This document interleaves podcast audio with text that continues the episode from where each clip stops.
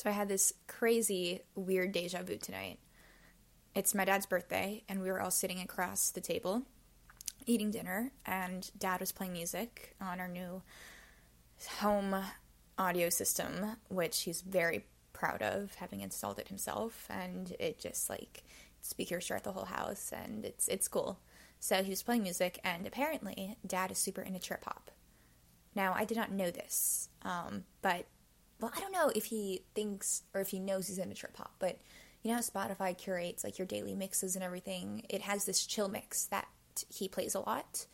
And on it, the songs he engages with the most, and therefore, you know, Spotify continues to play for him, are songs by like The XX and Massive Attack and Air and Zero Seven and Portishead, and therefore that's that's kind of trip hop.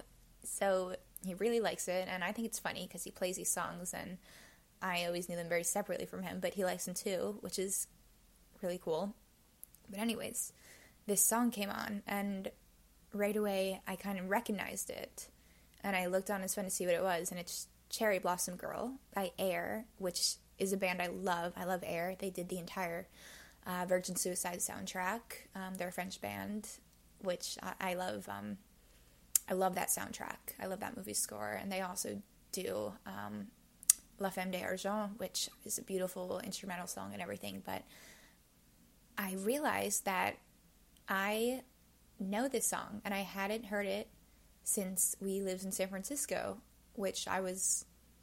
I we moved when I was five, but I remembered driving around in the car and Dad would play this song, and it was so weird because I haven't heard it since then.